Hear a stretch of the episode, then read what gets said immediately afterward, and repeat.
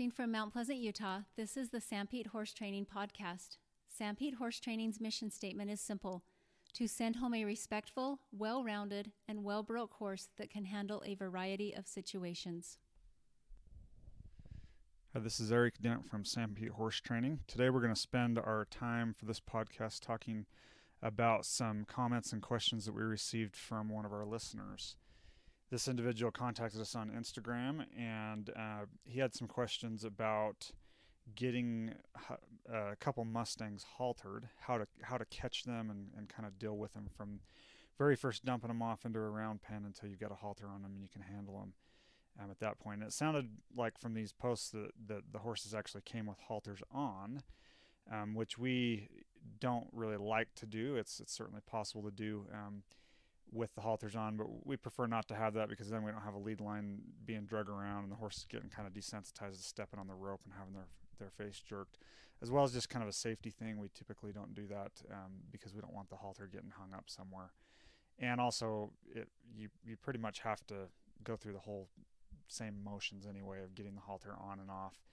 Um, they have to learn how to have you up around that area, and so to us it's just kind of redundant really to already have it on there. So uh, maybe a couple differences in the way that we approach it versus having one on. But uh, here is what was asked or, or the comments that were made. Um, he says here, I think that, that my horses uh, have both both have very big bubbles. Uh, today, this is a, a, little while ago, he's able to pick up one of their lead lines. Um, so I'm assuming got close enough to them to be able to actually, you know, pick up the, the lead rope. And the other the other one he had to rope again to get close enough to grab his lead line and he wanted to know are there any helpful hints for getting closer and not having them bolt as much? Or is it really just a matter of time and patience? So, um, I really think that you know personally, from a from training a Mustang standpoint, the the point at which you dump them off into your round pen until the point that you have a halter on them is probably the hardest part of the whole process and is probably the part that takes the most skill. And so um, I can still remember the first time I ever tried this, and, and it's not as easy as a lot of people make it look once they've got some experience with it. And so um, I can certainly understand the frustration, um, and I can certainly understand not having a real easy time at getting uh, uh close to them. And it's kind of crazy when you think about it you know they got a 12 14 16 foot lead rope on them and you still can't get close enough even to touch them and that shows just how flighty they really are. So i want to go through some of the process of how we accomplish this where we go from dumping them off into the round pen out of the horse trailer to the point where we have the halter on. So first of all wild horses are totally different with regard to this than any domestic colt and it has a lot to do with the fact that they are just very, very worried about any sort of person or object or anything that's moving that is close to them. And so, one of the big differences is that you can't usually get very close to them. And that's where roping them makes a, such a big difference. And so, uh, but before we do that, we always round pen them. There's a lot of opinions out there on how to round pen, but at the bottom, at the end of the day, basically, you're trying to get the colt to face you. I think that's the single most important thing is getting them to where they know that the rest is facing you instead of turning their butt towards you and wanting to get away.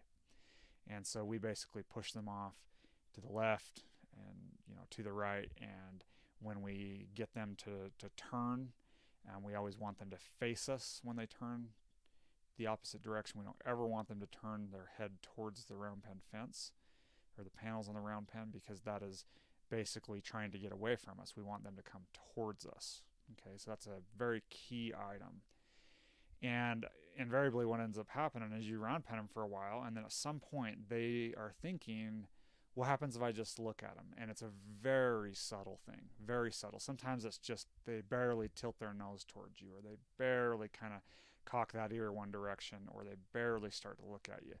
And when that happens, you got to stop. Just stop and walk away because that lets them know that the release comes when they're looking at, facing, and eventually following the human. So that's a very, very key thing. And you have to really be watching for very subtle signs because most wild horses will not give you much to begin with. And so you've got to really uh, look for that little tiny effort on their part and then back away when they do it. And so this will go on several dozen times. Um, and you're getting them to, to turn towards you, go the opposite direction. Um, and if they try to turn their butt towards you, you really kind of cut them off and force them off the other way so they're they know that that's not the answer. Okay, so once you've got them consistently looking at you, um, then that's when we introduce the lariat to the whole scenario. And there's a lot of ways to do this. We we basically just rope them. Um, there, there's a you know some different trainers out there that advocate kind of wrapping it around their neck and things like that. And I, and I suppose that's one way of doing it. But really, at the end of the day, for us, we're we're starting these colts usually um, with the intent of working as long as it takes to get the halter on them, which usually is five or six hours at the most, and probably one and a half to three hours at the least. And so we just rope them. We kind of commit to that, and then basically go from there. So to rope them, basically head them off one direction. I'm right-handed, so I have a tendency to push them to the left, and then basically just rope them over their um, over their head and neck area. Um, and then once you've got the rope on, that's when everything starts to change. So now you've got something connected to the horse that allows you to have some control over the direction that they're going. Now, some people, including myself, when I first started doing this, maybe thought maybe thought or think that you can physically pull them towards you, and and that's probably true for some people. You know, bigger bigger people with smaller horse, I suppose that's possible, but it's not really the point. You know, roping them is not for us to physically pull them towards us. It's more so that we can keep them from leaving us. And I think that's a very important distinction. Okay, so basically what we do is we're, we're using the rope to keep their head facing us so that we can then teach them to disengage their hindquarters. If we can get them yielding their hindquarters and, and stepping across, that kind of takes all the power out of them being able to run away from us. And so what we do is we lean in, look at their their hindquarters, use the the coil of the lariat to kind of put a little pressure on their on their rear end, and then as soon as they take a step across, then we stop, release that pressure, allow them to think about that. If they try to run off, you pull on the lariat that's around their neck to pull them back towards you at the same time that you're trying to yield their hindquarters. As soon as they step across you, then you release that pressure. And that release is super, super important. You gotta you gotta give them that break because that's how they're learning that it's okay to face you. And uh, I would say that the average colt, we probably do this several hundred times before we ever even start to try to approach them. And I think that's very, very important to remember. You're not trying to physically pull them towards you and and uh, and work on trying to pull them into where you can get them close enough to actually halter. Instead, what you're doing is you're kind of driving their rear end away so they'll face you, which then allows you to have that contact mentally with them. So basically, um, we get them yielding their hindquarters, and this is a very subtle thing at first. Very, very small steps, just a, even a suggestion that they want to yield those hindquarters, you release the pressure. Do it over and over and over again until you're getting them to face you while you yield their hindquarters 360 degrees. And then what we typically like to do after we do that is we start getting them to lead. And when I say lead, I'm you don't don't think of a horse on a halter just following you. I'm talking one single step towards you is all you're after. So you'll yield their hindquarters and then kind of start to walk away from them. As you do that, if they will take even one step towards you, you stop and release any pressure that you're putting on them because that's what you want them to learn is for them to actually take a step towards you okay so this takes quite a while. This this part of the process really does take some time to to develop in a horse especially the the real super wild ones because they don't really want to be close to you. And following you is a is a big kind of no no that mother nature's telling them no don't go go no don't go near that person that you know that predator so to speak. Okay? So you'll typically just get a handful of steps, and that's a a good start. I'm not a big fan of trying to get them to follow me, you know, 10, 15, 20 steps. I mean, that just take forever. To me, it's it's more about getting them comfortable enough to come forward a little bit so that then they're not backing up as you're trying to catch them. But disengaging the hindquarters is super, super important. Otherwise, they try to run off on you. Now, there's one thing that I'll point out with this that I've seen in several instances where people have not been able to get to the point where they'll lead, or if they do get them to where they're leading, they're not able to approach them. And I've seen this happen on several colts, and I've seen it happen with with several new trainers that don't have a lot of experience. And what's happening is the horse is, is uh, picking an eye to put you on. And what they'll typically do is they'll put you on one eye, and even in the Mustangs, it's kind of weird that they'll almost always pick the left eye. And I kind of wonder if that's because that's the side they've been handled on when they're in the chute. Um, you know, being branded and being vaccinated, all that kind of stuff. All the BLM chutes basically have the left side open, and the brand is always on the left side of the neck. And so, even though they haven't been handled a whole lot more, our experience has been that they're just like a domestic colt in that, and that they probably are a little bit more left-sided. They want you on their left eye, not so much on their right eye. Now, having said that, it can occur on either side. But what they'll do is they'll try to put you on one eye, and they will at all costs try to avoid having you on the other eye. When that happens, you got to fix that very quickly. And sometimes that means driving them off the opposite direction, round penning them with the lead rope or the lariat around their neck. So every time they try to put you on their left eye, you drive them off to the right, so that you're by default you are you have to be on their right eye. Um, and this is a step that is very very important. Not every horse will do this, but the ones that do do it, especially those that do it dramatically, you will never have success catching them very quickly if you don't fix this problem right from the very beginning. And so, um, one of the colts that we're working with right now, this little bay gelding, um, he's a two year old Mustang that we've had for a couple weeks now. He was horrible at this. He wanted us on his left eye and wanted nothing to do with us on his right eye. We had another horse last year that did the same thing, and it's very common. And it's something if you don't recognize it very quickly and fix it, that you'll be constantly fighting them um, because they want to just keep you on that left side or or on the right side, either one. So drive them off the opposite direction, make them look at you through the opposite eye. This will go a long ways to getting their hindquarters yielded properly, and it will also make it so that as you start trying to approach them, when they see something out of that, you know, that bad eye, so to speak, they're not going to freak out and run off. Okay, so as we're yielding the hindquarters, if they try to leave, we pull their head back towards us. As soon as they yield their hindquarters, we release that pressure. Um, I'm certainly not afraid to pull pretty hard if I need to, but do be careful because you can cut off their air. And as soon as you cut off their air, they're not thinking about you, they're thinking about breathing. And so you want to make sure that as they leave you, you pull and then release for a second, pull again, release for a second. That way they're not, you know, struggling for air or trying to pass out on you. You just got to pull release, pull, pull, release, but generally you're keeping pressure there until they until they yield their hindquarters. Okay. So once you've got them taking a step or two forward, that's when we go in and we start to introduce a little bit of pressure towards them to get them desensitized towards us approaching them. Okay.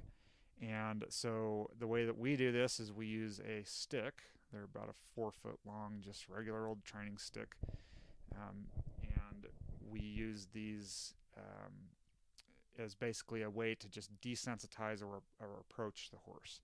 We use a stick because we don't want to get struck. That's the bottom line. It's a safety thing for us. Um, and so the stick, sometimes as you approach them with this, you might only be able to get the tip of the stick within 10 feet of their nose to begin with. Um, and you got to kind of pick that point where the horse is okay with it, desensitize them there by moving it back and forth until they they relax and then you pull that away.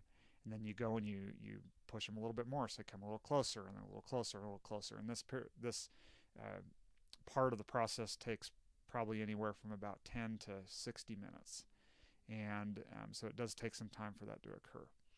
So once we get them desensitized to the stick kind of in the space around their face then we start to do the first touch with the stick and every horse is a little different on where they'll handle this. The one that that I just worked with this past week, um, I actually touched him first on his neck because he was more comfortable with that than he was on the nose or the you know kind of the forehead area. But I've had others where touching them on the forehead is best or under the chin. You kind of just have to experiment with it, and wherever they accept it first, you start there, and then you move to different places. So this is where it really starts to go a little quicker in that you can start to not have a true release of pressure where you pull all the pressure away from them. Instead, what you're doing is you're putting pressure on the area that they don't like. So, say for example, they are okay with you touching the side of their neck, but they don't want it up on their jaw. Well, you can touch their neck, go to their jaw. That's when they start wanting to leave and everything. As soon as they start to relax, you go back to their neck and then rub their neck. So you're kind of desensitizing their neck even more. But what you're doing is you're using the neck as the release point, not taking it all the way away from them. And this is, if you can do this, it really increases the efficiency of it a lot because you're not actually pulling the, the pressure all the way away. You're just taking the pressure back to some place that they're somewhat comfortable with. And the more that you touch those areas, the more that they get uh, comfortable overall. So let's say, for example, that the horse's neck is fine, but they don't want you to touch the jaw. So you touch the jaw as soon as they relax, you go back to the neck. Then you touch the jaw as soon as they relax, you go back to the neck. Eventually, you go to the jaw, and then they're okay with you being at the jaw. So then you go up on the the front of their forehead. They don't like that. So then you touch that until they relax. Then you go back to their jaw. Then you go back to the forehead, touch that until they relax. Then you go back to their jaw. And you can use this over and over and over again as a way to basically continually desensitize them, even though you're releasing from one point to the next. Okay. So this is a really important thing for efficiency, and it really just gets them used to being up there. So then, once you get to where you can touch them all over with the stick, and you're still yielding their hindquarters quite a bit, then we get up and start to do an actual, you know, touch them on their body. Most of the time, this first touch with your hand is going to be their nose. And the way that we do this is we go up, and, and this is even true of the stick. If they approach you with with that kind of lean their nose out and want to try to touch the stick sort of a thing or touch your your hand, then you pull pull your hand or the stick away. That's releasing that pressure as they're investigating and it builds their confidence. And so especially with your hand, you know, go up to their nose, let them sniff it, come right back. As soon as they do that, kind of arch their neck out, try to investigate your hand, you pull your hand away. That's the release of pressure. And then you basically just do the same thing as what you did with the stick. You go up their nose or wherever they're comfortable with, then you go to the areas that they're not comfortable, touch those until they relax, come back to the areas that they are comfortable. Keeping in mind that anytime they try to bolt away from you, you immediately pull on their head, yield their hindquarters, and go right back to it. If you release it when they try to bolt, then you're teaching them to bolt because they learn from whenever you're taking that pressure away, whatever they were doing right before that, they think that's the right answer. Okay. And so that's really important to just make sure that you are paying attention to not releasing the pressure unless they're actually doing something good. And that's a very, very important thing. Okay. So this this uh, listener, you know, had had put in the in the end of his comment, um, he says, or is it really just a matter of time and patience? And the answer to that is no. It's not just a matter of time of time and patience. It is a matter of pressure and release. And uh, certainly there needs to be some, you know, patience there, and it's going to take you some time. But um, you could do this for days and days and days and days and days, and they never let you close to them because you're releasing at the wrong point. So you got to make sure that you never release that pressure unless they're actually doing something that's good, wherever the point is that you're at in the training. Sometimes that's just simply looking at you, or sometimes that's even wanting to turn into you when you're round pounding. Sometimes that's, um, you know, you've already touched their neck and now you're trying to touch their jaw, and so you're not going to release that pressure until they relax when you're touching their jaw. And so it's really a matter of releasing the pressure when they did something better than what they have done before. And that's what leads to the efficiency of all this. Okay. Um, once I get to the point where I'm touching them pretty consistent with my with my hands, that's when I usually do a half hitch over their nose with the lariat. That way, I've got just a little bit more control. If they go to leave me, I, have got I've got their nose instead of their instead of their neck, um, and I basically have just a little more control over that. Now you have to be careful with this because if you get it down too low, it can kind of cut off their airflow through their nostrils. But if you can get it up a little higher, it really does work well just to kind of get a little bit more control there. Okay, and then it's all about desensitizing. Okay, um, and so that makes a a big, big, big difference is when you can get in there and get their head kind of turned around. Okay.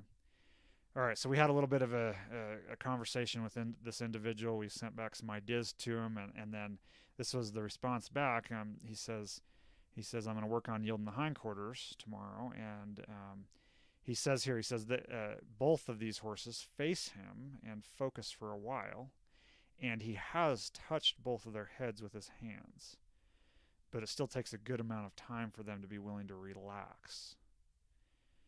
Um, and so I guess what I would say to that is that if you're able to touch them and they're taking a long time to relax, my, my impression based off of that little bit of a of a description is that you're probably looking for a little bit too much relaxation okay so in other words um, you know maybe the horse uh, lets you touch their face, but they're real jittery and wanting to move away from you and all that kind of a thing.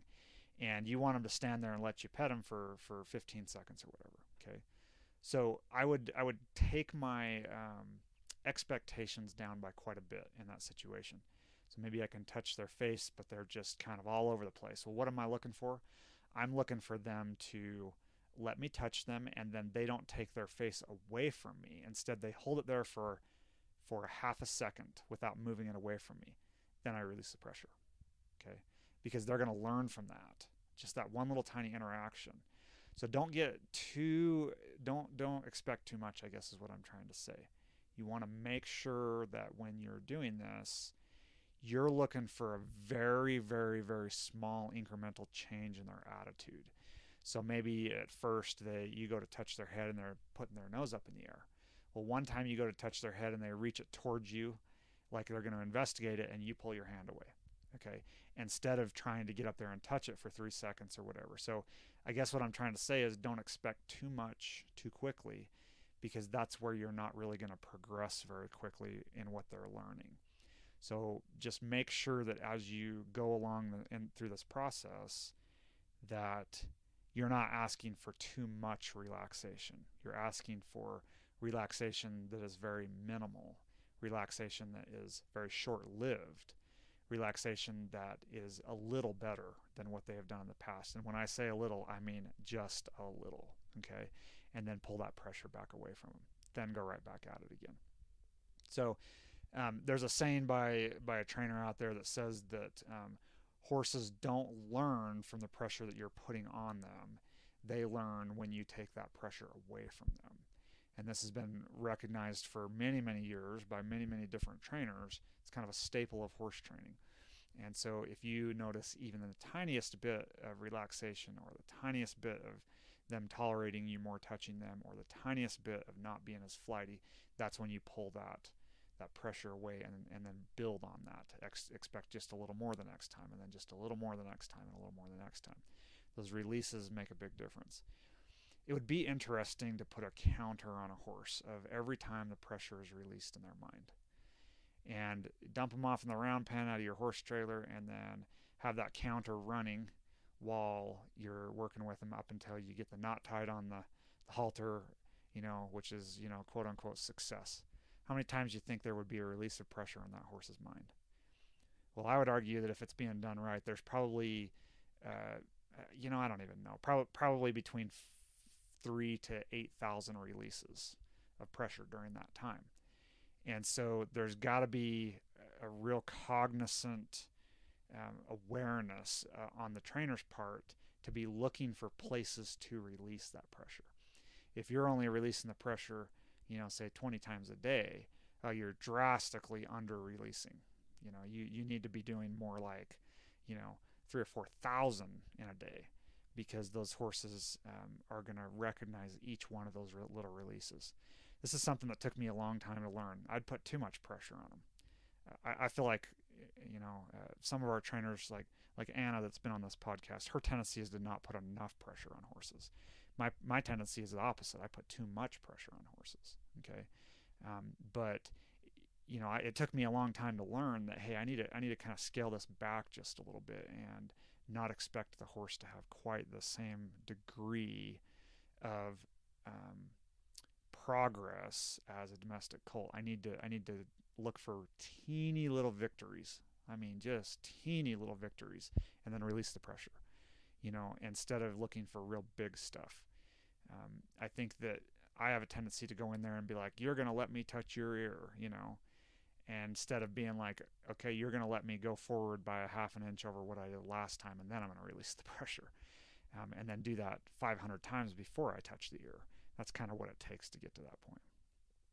Okay, so, um, and so the next part uh, that that this individual said was that. Uh, that he got this one of these horses to yield his hindquarters pretty easily, and he said he's really, really focused on him. The horse is focused on him, and then just faces him whenever he stops.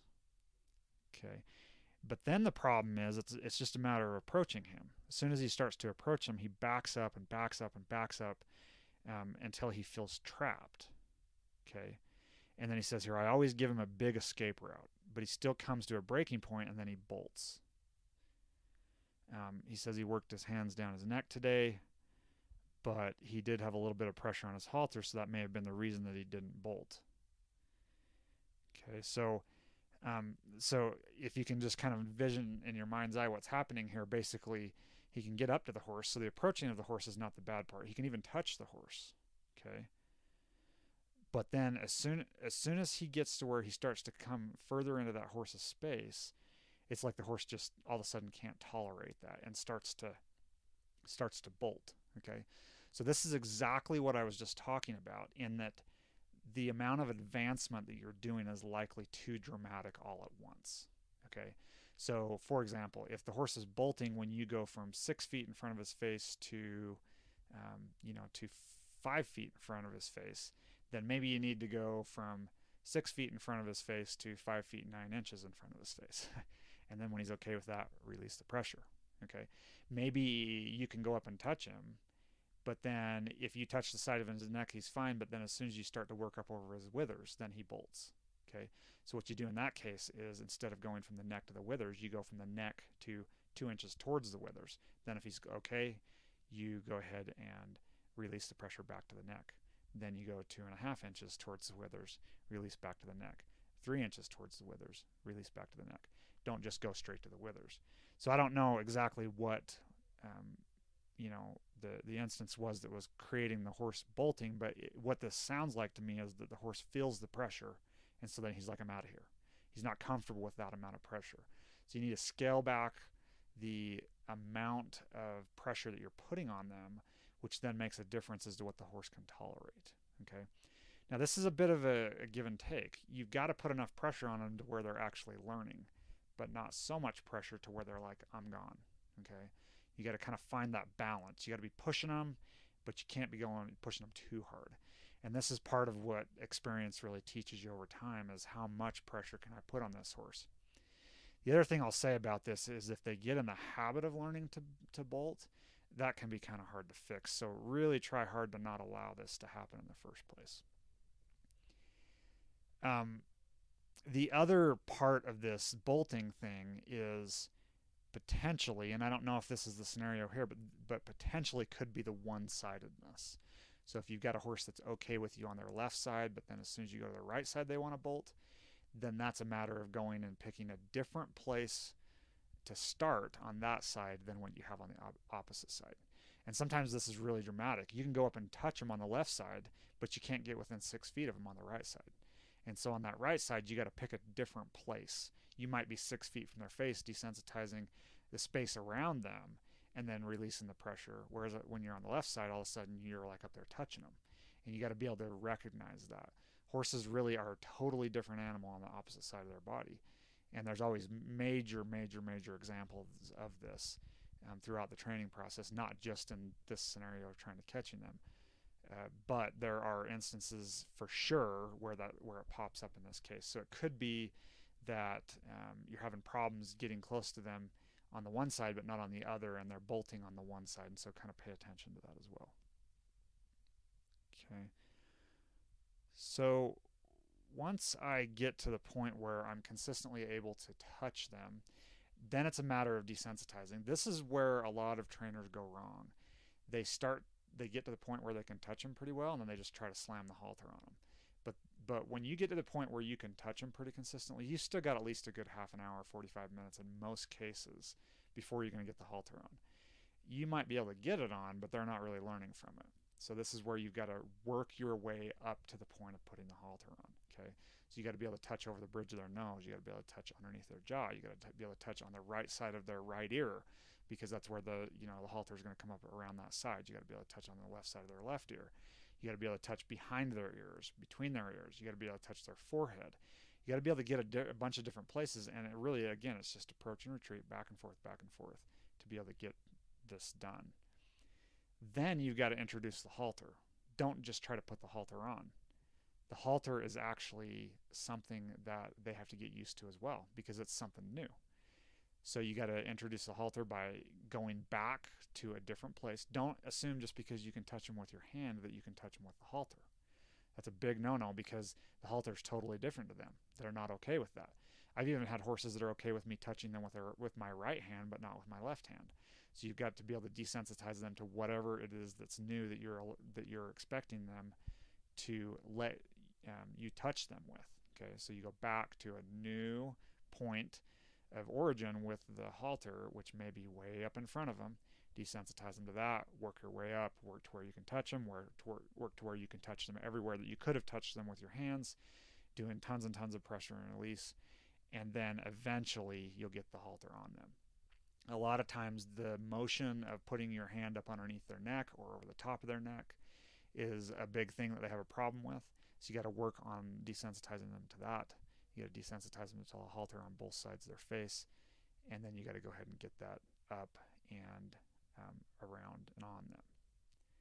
Once you have the halter on them, one of the first things we do is we let the horse know that all of a sudden we can get them stopped.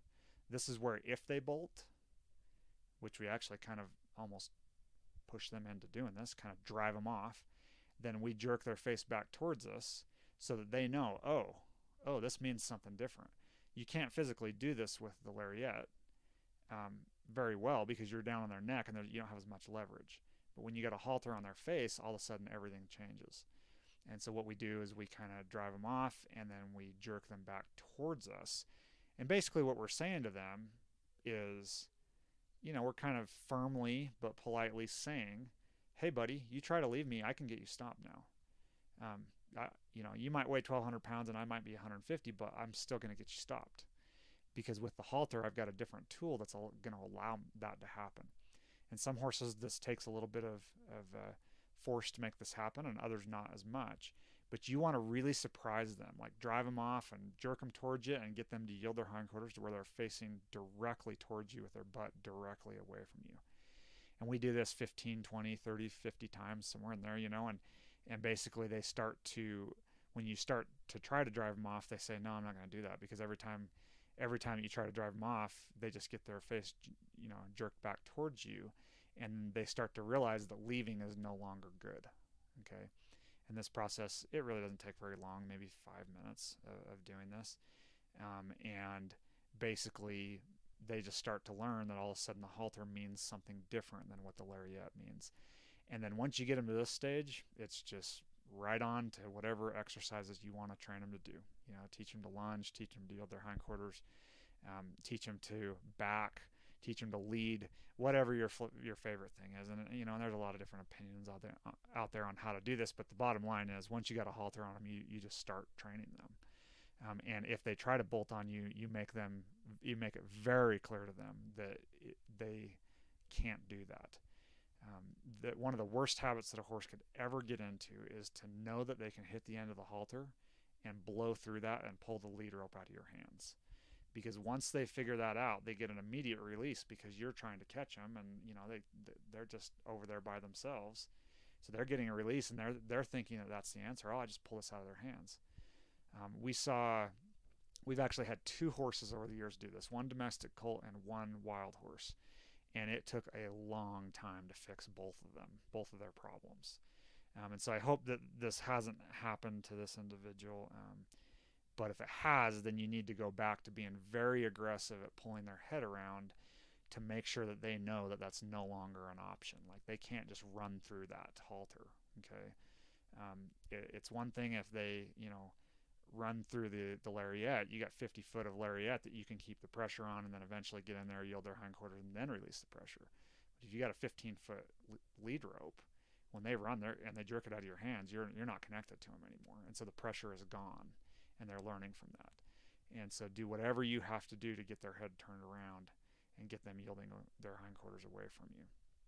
So so that's a little bit about the way that we approach this. I think if I have any advice for anybody out there listening that wants to work with with uh, trying to catch a wild horse, the number one thing that is going to make the biggest difference is making sure that you're not expecting too much all at once. You've got to go in with a little bit of pressure, wait till they do what you want them to do, and then release that pressure. And it's it's a thousands of releases to be able to get to where you want to be as far as catching them. Don't be too wimpy about this. You you you, you got to put a little bit of pressure on them to get them to where they progress. I've seen a lot of people out there that take days and days and days and days and days to catch a wild horse because they're not putting enough pressure on them. But equal to that, I see just as many cases where people are t- putting too much pressure on them and then they can't catch them. You got to find that balance.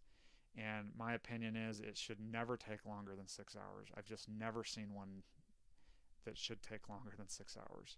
And we've trained some horses that are, you know, up to 13 years of age. They were gathered a month or two before we picked them up, and they've had their whole life to be wild, and we still had them caught within no less or no more than six hours. So it's very possible to do that. So um, if you have any questions about about your experience with this or comments, feel free to reach out to us on our Instagram account through a direct message, or you can email us at uh, info at sanpetehorse.com, or you can even text us at 435 462 1311. We're happy to kind of help you troubleshoot and, and get through some of these uh, these things that can help you out um, in being able to catch them a little quicker. Just as a quick reminder, we do have our Buy a Mustang program, and, and honestly, if it if people wanted something other than a Mustang, that'd be fine too. But the point is, is, is we basically take a, a horse that, that is totally green, and we train them for six to 12 months, and then you get a horse that is incredibly well broke, just very, very, very, very well broke horse.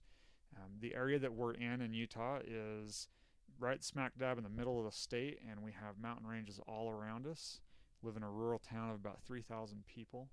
And so these horses get the opportunity to be worked in the round pen, in the arena, a couple different arenas. Um, and then they are ridden around town. Um, so they're exposed to everything that, that happens in kind of a kind of a small town environment, you know, traffic and dogs and garbage cans and all the stuff that the horses think is going to eat them. And then we have uh, several highways that uh, are around us, just two lane highways where people are driving 70, 75 miles an hour with big borrow pits on each side of them. Uh, we ride in those locations a lot to get horses used to traffic. Um, then we've got miles of dirt roads all around us, so we just point them down the dirt roads, and that's where we get a lot of our loping miles on these horses. And then we got some foothills, uh, basically juniper and sagebrush hills all around us, and then also the mountain uh, trails as well, and, and even just kind of cross countrying up on the mountain. The mountain where we're at has about 10,000 feet and a lot of really steep terrain. It's called the Manti La Sal National Forest. It's a it's a federal government owned national forest land that we ride horses on all the time. Um, and so these horses they go home having experienced a lot of stuff. They've been trailered a lot of miles. They've been tied up a lot. They've been trailered with other horses. They've been in all these locations that I just mentioned. Um, and honestly, I think this is an amazing bargain. We're right now, as as of uh, October 25th, we're charging $6,500 for these horses, um, and they're basically getting between six to 12 months of training. So you do the math on that. We're probably making less on these than we are on some of the other horses we're training for other clients. But um, you know, sometime down the road, we'll probably be increasing the price on these. But as of right now, that's what we're charging, and they are just amazingly well broke horses by the time they go home and have a really good handle on them and they've had a lot of miles on them They've been um, shod several times. They've been in the trailer several times. They just they've just had lots and lots of experiences. So if you're interested in that, go on over to sanpetehorse.com and take a look at our website um, under the horses for sale page. It has some information under that uh, Buy Mustang program. And also, if you go to our store, you can actually purchase the horse on the store. Um, at the very bottom of the the text that explains that you know that item in the store there's a link that says click here and it's got all of the information that's very specific to this program. So what hap- happens if your horse dies while it's in the program? You know what what happens if the horse gets hurt? You know um, what what is the veterinary to care going to be like? What what does it include? Farrier work uh, teeth floats all that kind of a thing. So we think we got a pretty good unique program here. Um, as many of you probably know i am a veterinarian and i am the primary shareholder in a veterinary clinic that's on the same property as the uh, the horse training company that we have here and so we do have veterinary oversight of these horses that we're training. Um, we've got uh, three of us veterinarians here currently, and these horses are taken very well care, uh, very good care of um, while they're here. We update their vaccines, we float their teeth, we do. Uh, we do keep them shod um, so that uh, their feet are in good condition, and we have them on a good feeding program with a good mix of grass and alfalfa hay as well as uh, a, a, horse conditioner type of a uh, feed when they need that to maintain weight. So, um, very very unique program in in the sense that it's it's more than just buying a horse. It's getting a very very well trained horse, but also having uh, the peace of mind of having them at a location where they've got veterinary oversight as well. So. Please give us a call or email us or text us or, or contact us on Instagram if you have any questions about the program. Um, you can purchase the horse online if you if you choose to do so, and um, we'll have it uh, ready within six to twelve months. So, hope you've enjoyed the information in this podcast, and don't hesitate to contact us with any questions. Talk to you another time.